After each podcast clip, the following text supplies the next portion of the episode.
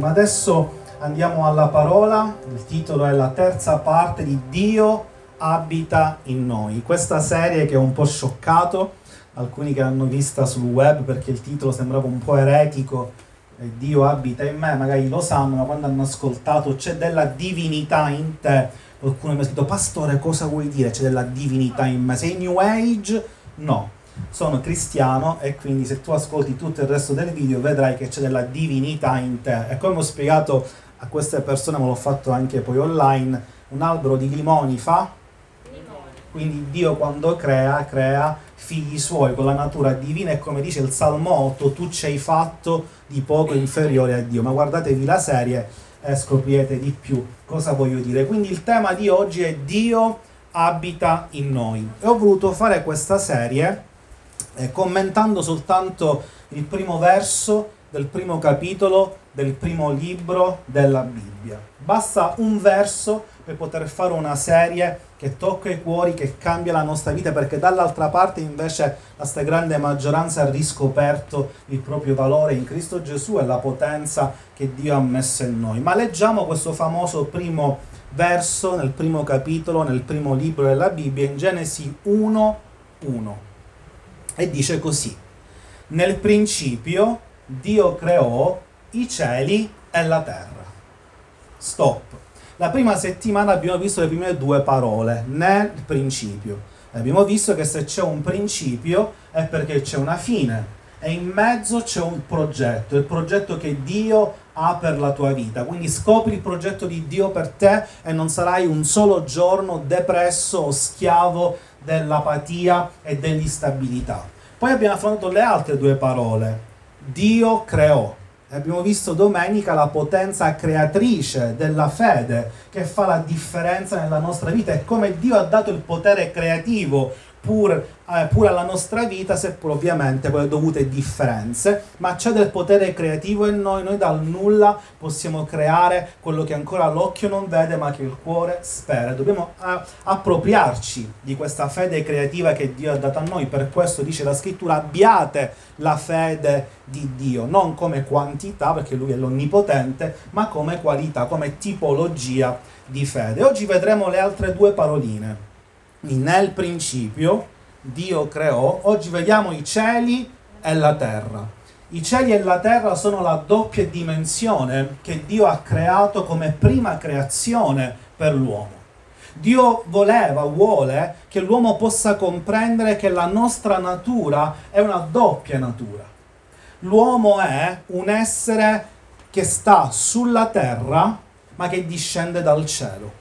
Cielo e terra devono essere due dimensioni costanti della nostra esperienza di fede. Siamo terrestri ma originati dal cielo. E quando l'uomo comprende questa doppia natura, questo doppio binario della propria fede, diventa inarrestabile. Come sapete e come vedrete nel corso che partirà a novembre, la mia vita felice adesso, io non parlo mai di successo.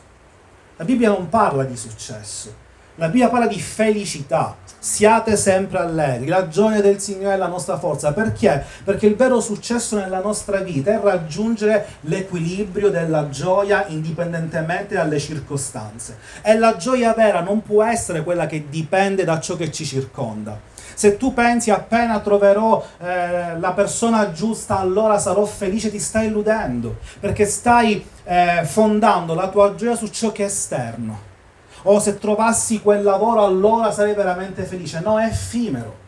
Perché se la persona giusta o il lavoro giusto, i soldi, la ricchezza fossero veramente motivo di gioia costante, non dovrebbero esserci ricchi depressi e neanche coppie infelici.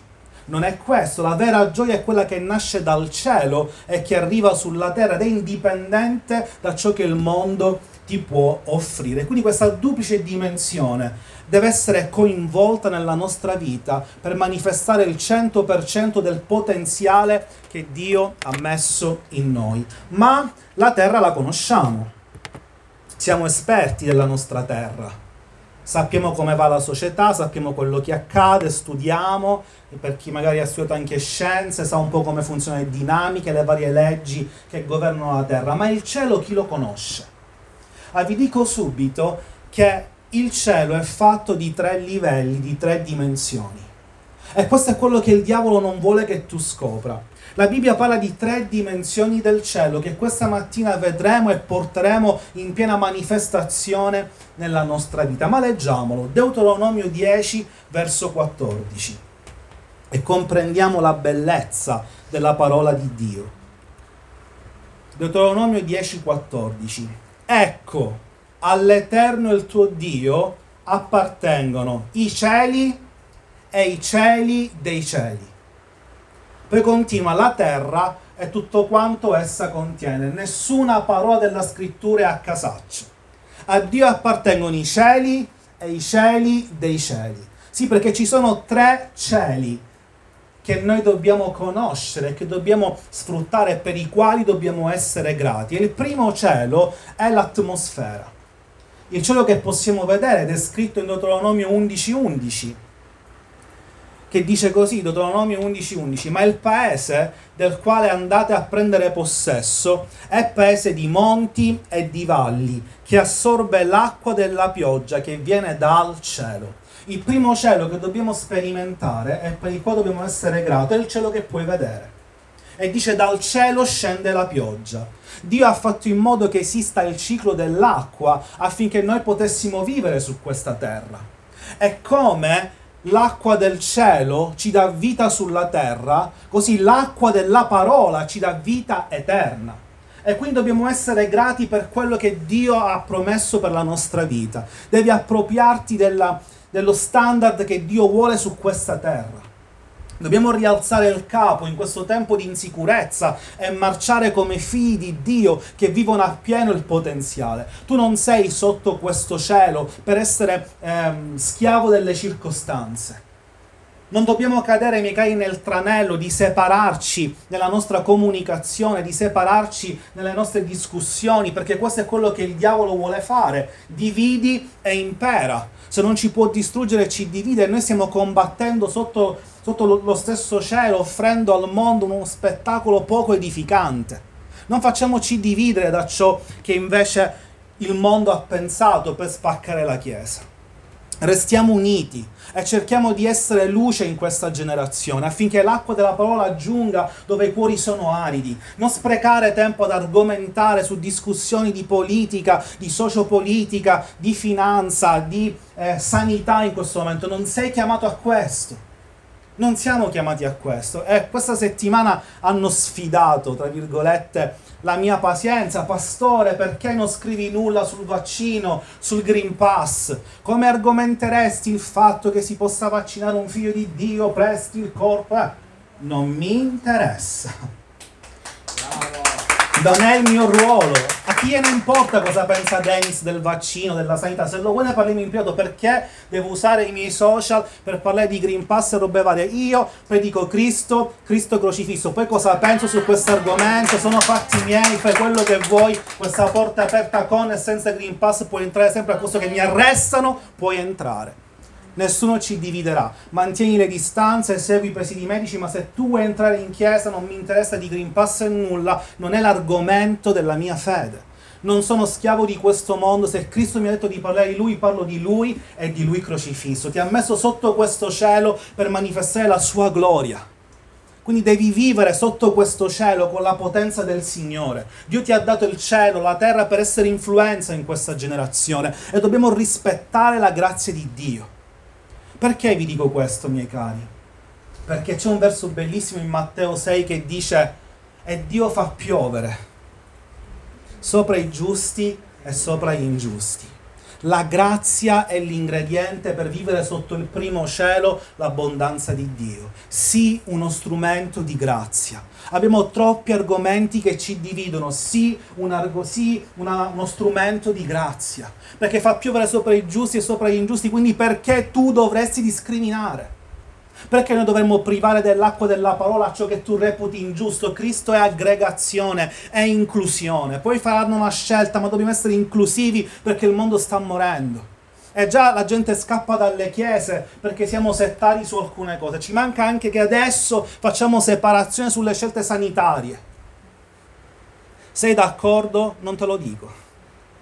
Ti sto dicendo solamente la grazia di Dio è apparsa a tutti e pioverà su di te e su di me indipendentemente che tu possa essere più o meno santo o che tu la pensi come me. L'importante è che noi salviamo questa generazione perché Dio ci ha messo sulla terra per esercitare autorità. Io vi ho dato ogni cosa che la pianta del vostro piede calcherà, quindi calca i cuori di coloro che non conoscono Gesù, edifica, santifica, esorta, incoraggia, parla a Cristo e lascia tutto il resto. Perché tanto non ne sai abbastanza. E non è questo il nostro ruolo. Ma poi c'è un secondo cielo, che in Genesi 1 al verso 14, ormai questo secondo cielo i tre milionari più ricchi del mondo lo stanno visitando. Genesi 1:14. Poi Dio disse, vi, vi siano delle luci nella distesa dei cieli, sempre al plurale, per separare il giorno dalla notte, siano dei segni per le stagioni, per i giorni e per gli anni. Il secondo cielo è l'atmosfera sopra quello che è la nostra terra. Là risiedono i nostri ehm, eh, stelle, i nostri satelliti, quindi Sole, Luna, e dice questo vi serve perché Dio ha stabilito che nella vostra vita ci siano stagioni, giorni ed anni. Che significa spiritualmente parlando? Come la terra non può produrre luce da se stessa, così l'uomo non può produrre la luce della salvezza senza la luce del mondo che è Cristo Gesù. Non possiamo essere luce da noi stessi. Siamo preziosi? Sì. Siamo meravigliosi? Sì, ma se Cristo non abita in te, ti manca la luce eterna. Perché io nella mia vita ho tutto, eppure mi sento giù? Perché gente di successo, i nostri sportivi preferiti, che hanno successo, fama, ricchezza, una famiglia magari numerosa, bellissima, perché finiscono con la depressione? Perché la luce che stanno cercando non è sotto questo cielo ma deriva dai cieli spirituali, è Cristo Gesù e deve vivere in noi. Dio ti ha dato la possibilità delle stagioni, che noi prendiamo per scontato. Miei cari, non piove per sempre. La stagione dell'inverno passerà.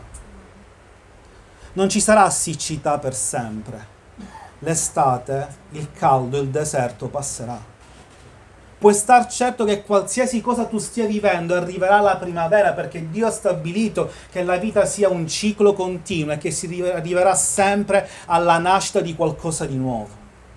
La stagione significa speranza. Per questo, nella bellezza e nella perfezione della scrittura, Gesù si definisce la stella del mattino. Perché quando la mezzanotte arriva nel suo culmine della paura e del buio, puoi star certo che un istante dopo sta nascendo un nuovo giorno con nuove possibilità, perché Cristo è la stella del mattino. Sì, forse sei in difficoltà, lo sono anch'io. Forse la nostra generazione è in difficoltà. È possibile, è molto probabile, ma è una stagione. Non prendere quello che tu stai vivendo come qualcosa di definitivo perché la stagione cambierà. Pastore, quindi mi stai dicendo che arriverà la primavera e poi di nuovo l'estate? Sì, ma non sarai la stessa persona. Sarai più forte, avrai imparato la lezione, sarai più potente, sarai più saggio e sarai come le formiche che sanno rendere un momento di prosperità anche l'estate. Per questo ne parla Proverbi, impara dalla formica. Forse quest'estate la stai vivendo spiritualmente parlando nell'anima in difficoltà, ma impara la lezione e presto finirà. Arriva, arriverà il momento della raccolta e della raccolta abbondante, perché il secondo cielo parla di stagioni, parla di speranza, parla di quella luce che arriva sempre l'indomani. E come il sole arriverà per certo anche domani mattina, così la grazia di Dio si rinnova con le sue compassioni ogni mattina per te, per produrre cambiamento, salvezza e speranza. E tu non resterai in questa condizione. Amen. Amen. Questo è il secondo cielo. Non possiamo produrre luce sulla terra naturale, ma Cristo è la nostra luce. Per questo dice io sono la luce del mondo, perché scendo dal cielo per te, per cambiare la tua vita. E poi, miei cari, c'è il terzo cielo. Ed è proprio biblico, è proprio scritto così. Ma intanto leggiamo Neemia 9, 6. Tu solo sei il Signore. E già questo ce ne potremmo andare Se solo Lui è il Signore, nessuno può decretare su di te qualcosa che Lui non voglia. Non c'è un altro Signore. Non c'è un trono al di sopra del suo. Tu solo sei il Signore. Tu hai fatto i cieli, i cieli dei cieli e tutto il loro esercito, la terra e tutto ciò che è sopra di essa. Il terzo cielo è la dimensione spirituale, non visibile neanche da Jeff Bezos che è andato con la sua navicella a fare il primo viaggio, il primo viaggio turistico, anzi prima quello della Virgin ci è andato. È la dimensione spirituale, ma che c'è? È quello che poi vedremo chiamarsi paradiso e lo vedremo più avanti. E questa è la dimensione che l'uomo spesso ignora. E c'è un verso pesante, lo capisco, un po' antipatico, lo capisco pure, che dice se tu vivi solamente per quello che c'è sotto il primo cielo, sei miserabile. Lo voglio tradurre affinché la Bibbia non, non risulti offensiva.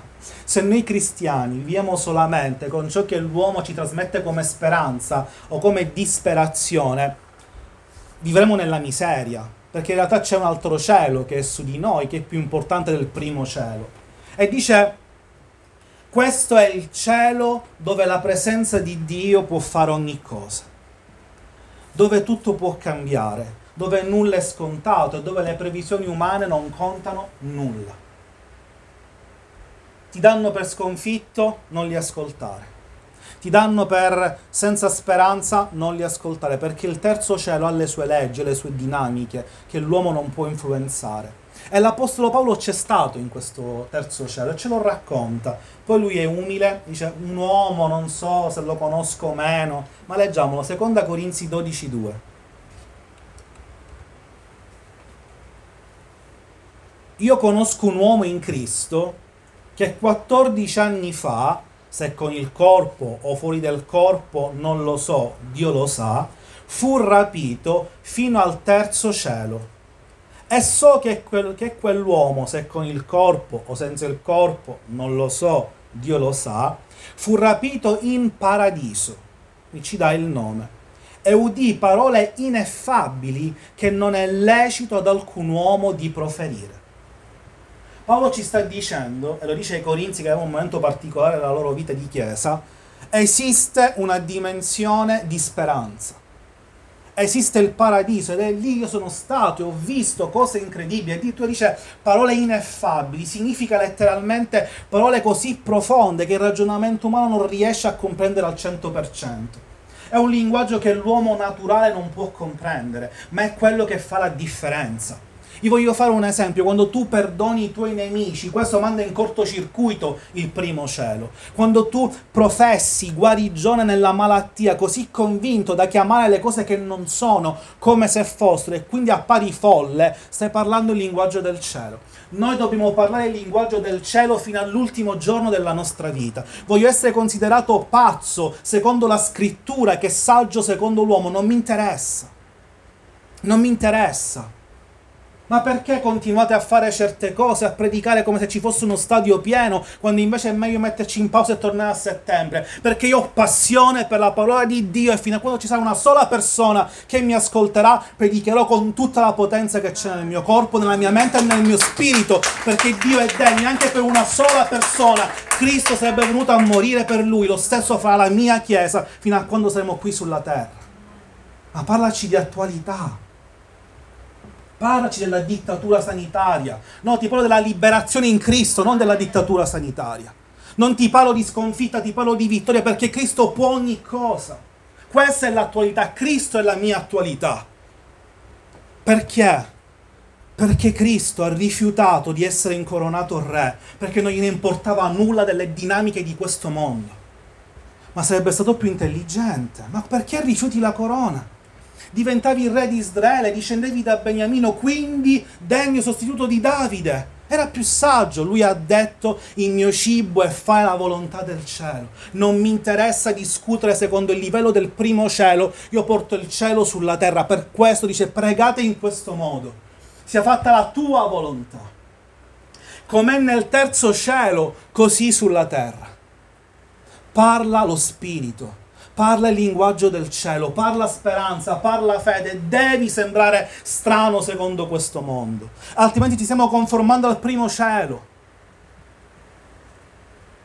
E miei cari, io capisco, capisco le sollecitudini di questo mondo, ma soltanto la parola di Dio cambia le vite, soltanto la scrittura cambia i cuori, tutto il resto no. E non so voi, forse io mi sbaglio, non lo so, ma io sono stanco della pacca sulla spalla. Andrà tutto bene con l'arcobaleno nel balcone. Andrà come Dio andrà. Io sarò un suo protagonista, un suo discepolo, perché vivrò la mia vita come Lui vuole che io la viva, portando il cielo sulla terra secondo le mie possibilità. E infatti, miei cari, il terzo cielo è particolare. Cosa c'è nel terzo cielo? Ve lo voglio disegnare, che sono scarsissimo a disegnare, ma con le parole. Nel terzo cielo c'è il trono di Dio. Salmo 103, verso 19. L'Eterno, cioè quello che non cambia, che è lo stesso ieri, oggi e per sempre, l'Eterno ha stabilito il suo trono nei cieli e il suo regno domina su tutto. Cosa vuoi di più? Significa che ogni mattina tu puoi andare alla presenza di Dio e dire Signore c'è una forza esterna che sta minacciando la mia serenità, interna, esterna, non importa. Ma io so che tu nel cielo hai stabilito il tuo trono e domini su tutto. Significa, miei cari, coinvolgere il terzo cielo nella tua quotidianità, rinunciando ad ogni autorità che non sia la sua e ogni decreto che non sia nella sua parola significa cambiare forma mentis, significa parlare e credere solamente quello che la sua scrittura crede e dice. Per questo il libro Io seguo Cristo, non seguo il fiume di questo mondo, la paura di questo mondo, io seguo Cristo e Lui soltanto. Parlare la parola di Dio. Ma come si mette il trono di Dio nella nostra vita? È semplice. Ti alzi la mattina, ti confronti col tuo capo, con chi vuoi tu, che ti butta addosso un peso, tu prendi questo peso che dice attenzione, qui lei ha x tempo di vita. Sotto il primo cielo ci sta. Sotto il primo cielo il medico è, è l'autorità massima. Ma noi non siamo sotto il primo cielo, mi sbaglio. No. Cosa dice il terzo cielo su quello che dice il primo cielo? Per le sue lividure noi siamo stati guariti. Questo è quello che io parlerò fino all'ultimo giorno della mia vita, perché il suo trono è su questa parola, domina su tutto. Non sei preoccupato di quello che accadrà? No. E se per caso dopo 18 mesi il vaccino esplode in aria?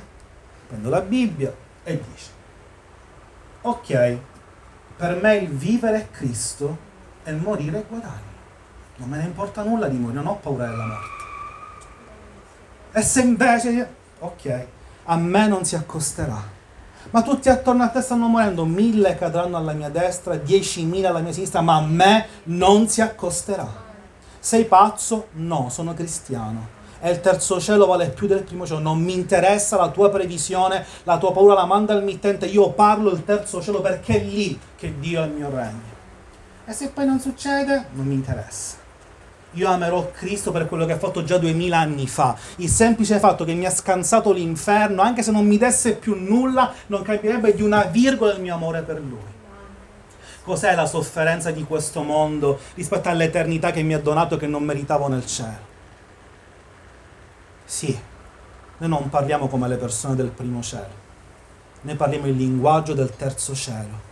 Sì, perché le nostre credenze devono essere cambiate perché possiamo avere pace? Perché la Bibbia è la mia speranza. Ma quindi, pastore, tu predichi il Vangelo dove non accade mai nulla di male? No. E la mia vita lo parla, ne parla che il male può accadere. Ma sapete, Dio si è presentato a me tanto quanto colui che guarisce, come anche il consolatore e il padre degli orfani.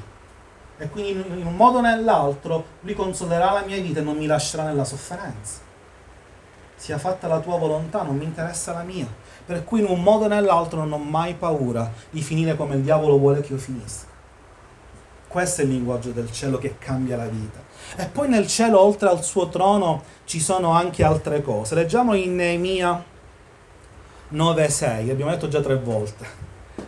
Se il Signore nei cieli, dei cieli, dei cieli, ed hai fatto il tuo esercito nel cielo c'è l'esercito di Dio che combatte per te. E questo è importante. Perché sapete, se affrontiamo la vita con le nostre forze, avremo sporadiche vittorie, ma anche pesanti sconfitte. E vinceremo qualche battaglia e ne perderemo altre, in base a ciò che tu puoi fare. Ma se coinvolgiamo l'esercito del cielo, la nostra vittoria sarà soprannaturale e definitiva.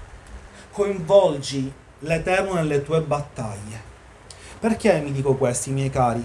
Perché tutto ciò che noi otterremo sulla terra sarà frutto di ciò che prima abbiamo ottenuto nel cielo. Abramo divenne padre di moltitudini quando prima si cominciò, iniziò a chiamare se stesso Abramo padre di moltitudini. Devi cominciare a chiamare la tua vita, a visionarla come lui già la vede, devi attirare a te il bene di Dio. Dice l'Apostolo Paolo, se quello che tu stai pensando ha qualche virtù, ha qualche lode, c'è fede, c'è vittoria, pensa a queste cose, altrimenti non le pensare. Coinvolgi l'esercito del cielo nella tua vita. Signore, io invoco i tuoi santi angeli a combattere questa battaglia per me, perché io non ce la posso fare con le mie forze. Infatti in Luca 10, verso 17, accade qualcosa di particolare. I discepoli erano andati a predicare il Vangelo ed erano un pochettino così, non molto, diciamo, ancora professionisti del mondo spirituale. E accade questa scena. Tornano da Gesù, Signore, anche i demoni ci sono sottoposti nel nome tuo. Traduciamo, ho avuto una bellissima giornata, la povertà non mi ha vinto, la malattia non ha vinto quella persona per la quale ho pregato, ho vinto su questo, ho vinto su quello, è stata una bellissima giornata, erano quasi sorpresi. E Gesù apre gli occhi sul terzo cielo e dice, e Gesù disse loro, mi apre gli occhi, mentre voi guardavate la vostra vittoria nel lavoro, nell'infermità, nella depressione, nella relazione, io invece vedevo Satana cadere dal cielo come una folgore. Ed ecco io vi ho dato il potere di calpestare serpenti, scorpioni e su tutta la potenza del nemico e nulla potrà farvi del male. E poi qua c'è la chicca di Gesù. Tuttavia, non vi rallegrate del fatto che i spiriti vi sono sottoposti. Traduco, la vostra gioia non sia nel risultato che avete avuto, perché sarebbe effimera. E aggiunge, ma rallegratevi piuttosto perché i vostri nomi sono scritti nei cieli. Significa rallegratevi del fatto che ogni giorno quando Dio si alza dal trono e guarda quello che cade sulla terra, vede il vostro nome, allora Cristo intercederà per voi, il Padre risponderà dal cielo e Satana non avrà nessuna autorità sulla vostra vita. Questa è la nostra gioia, che in cielo c'è il tuo nome scritto, Dio lo vede e quindi si prende cura di te rispolvera quel nome che da troppo tempo è nascosto agli occhi di Dio perché la nostra vita di preghiera e di intercessione soccombe a quello che il mondo ci vuole trasmettere. Oggi mi sento depresso perché non hai ascoltato ancora il Signore, perché mai ti dirà che devi restare in questa condizione, non affrontare le difficoltà da solo. Io so cosa significa l'ansia, la depressione pronto soccorso, attacchi di panico, come racconto spesso, in ginocchio a non capire cosa mi stesse accadendo più di una volta. E non ero all'inizio della mia conversione. Qualche anno fa, qualche anno prima della Chiesa. E non capivo perché. Fino a quando una persona non credente me lo fece capire. Il grande dottore, che non faccio il nome che ce l'ha diretta. Che mi disse, hai un problema questo è un dermatologo, non c'entrava niente, però è l'unico che mi ha, mi ha dato il click. Tu stai portando i pesi del mondo da solo. Non mi conosceva, non sapeva cosa stavo facendo. E fino a quando tu non imparerai a gettare, a gettare fuori da te ed affidare a qualcuno tutto questo, ti troverai periodicamente pronto soccorso in ginocchio con la sensazione che il cuore ti sta scoppiando detto, mamma mia, ma ha dovuto dire una persona che non ti conosce, Signore? Sono troppo sotto il primo cielo. Perché io conosco, perché io so, perché io ho esperienza, perché... Stop. E quindi che cosa ho fatto? Non lo dimenticherò mai. Mio cugino per darmi sostegno perché la notte non dormivo per questo peso che avevo sul petto, venne a dormire da me, ancora non eravamo sposati. Io mi alzai senza poter respirare e ho detto ok, dobbiamo fare una cosa mi sono messo a passeggiare e con poco fiato che mi usciva dalla dalla, dalla bocca, dalla gola dissi, Signore, io oggi ti do questo peso. Io mi sento morire, che il cuore sembra che ti sta scoppiando, perché hai i stessi sintomi dell'infarto uguali, proprio scritto è una diagnosi vera, mi sentivo morire, io oggi ti affido questo peso. Smetto di lottare con le mie forze. E se anche adesso dovessi morire con questo cuore che mi sta scoppiando, quantomeno morirò nella fede in te. Faccio questa preghiera, erano passati già mesi che stavo male, senza dormire. Faccio questa preghiera, mi metto in ginocchio e improvvisamente un tappo ha lasciato il mio cuore. Un tappo. Tum mai preso farmaci e sono uscito da quella situazione per sempre. E poi ho scritto il libro sul Salmo 91.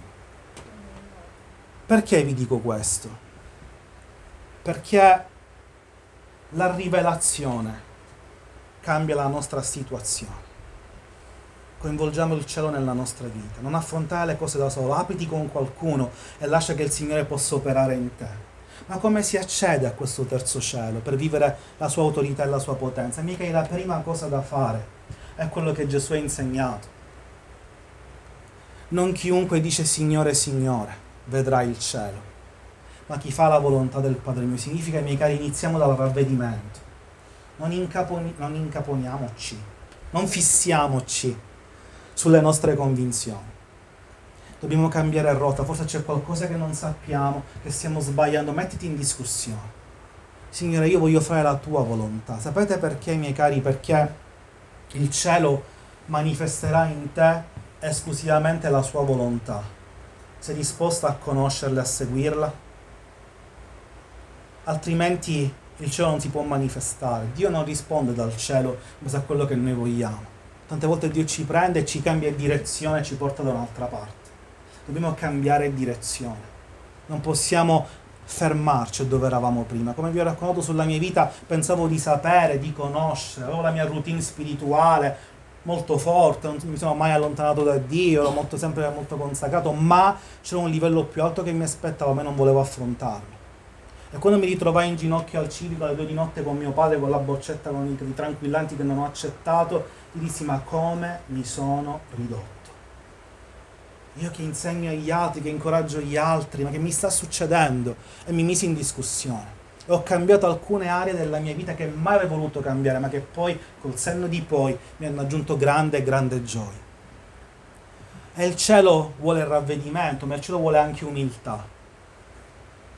Gesù disse, lo sapete, in Matteo 18, chi dunque si umilierà come questi fanciulli vedrà il regno dei cieli. L'umiltà perché, miei cari? Perché Dio non può riempire un vaso già pieno. Se siamo troppo pieni di noi, non può riempirci di Lui. Umiltà.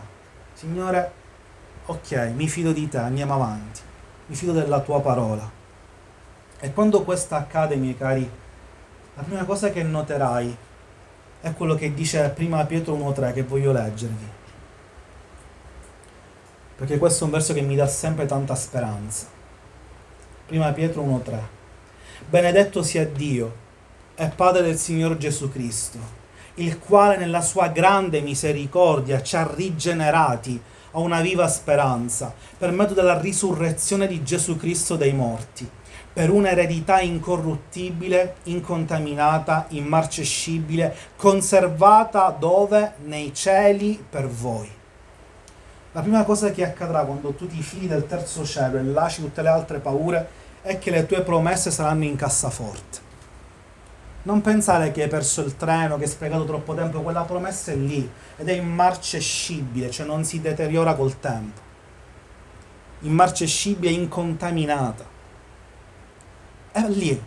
Aspetta, ma vattela a prendere perché ancora è lì. Sono senza pentimento le promesse di Dio per te. E sapete, dobbiamo crescere nella grinta, nella determinazione in Matteo 11-12 c'è un verso che conoscete, che spesso si interpreta male. Matteo 11-12. E dai giorni di Giovanni Battista il regno dei cieli subisce violenza e i violenti se ne impadroniscono. E quindi questo è l'insegnamento sul pregare urlando. Essere violento, Signore, e perché non me l'hai dato? Come ti permetti? Non lo puoi fare che tu non mi ascolti. Non è questo. Violento il termine è biastes, che significa determinato costi quel che costi. Dobbiamo essere disposti a fare tutto ciò che il Signore vuole, costi quel che costi, senza fare fermare la nostra fede. Costi quel che costi. Il diavolo ti dirà, ma già è passato troppo tempo, vedi che Dio non, ti, non è interessato a te, continua, costi quel che costi, sii determinato a prenderti le promesse di Dio, perché il regno dei cieli è per i determinati, per i grintosi, per quelli che non mollano mai. E se io non ce la faccio, aggrappati a qualcuno che ti possa trascinare, che ti possa portare in alto. Non sei solo nella tua sfida con il Signore. Voglio concludere, miei cari, con un verso della scrittura. Matteo 10, 7.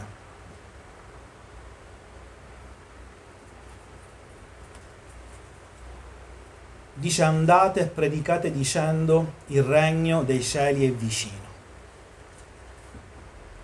guarite gli infermi, mondate i lebrosi, risuscitate i morti, scacciate i demoni, gratuitamente avete ricevuto, gratuitamente date. Non fate provvista di oro né di argento, né di tunica né di sacca da viaggio, perché l'operaio è degno del suo nutrimento. Perché voglio concludere con questo verso? Perché questo è quello che c'è nel cuore di Dio. Il cielo ci dà anche un motivo per cui vivere e morire. Predichiamo il regno di Dio. Quando questa mattina uscirai da qui e andrai a cena dai tuoi parenti, dai tuoi amici, parla del regno di Dio. C'è guarigione nel regno di Dio, c'è la possibilità di resuscitare dalla morte del peccato, di mondare il tuo peccato, di poter ristabilire speranza nella tua vita.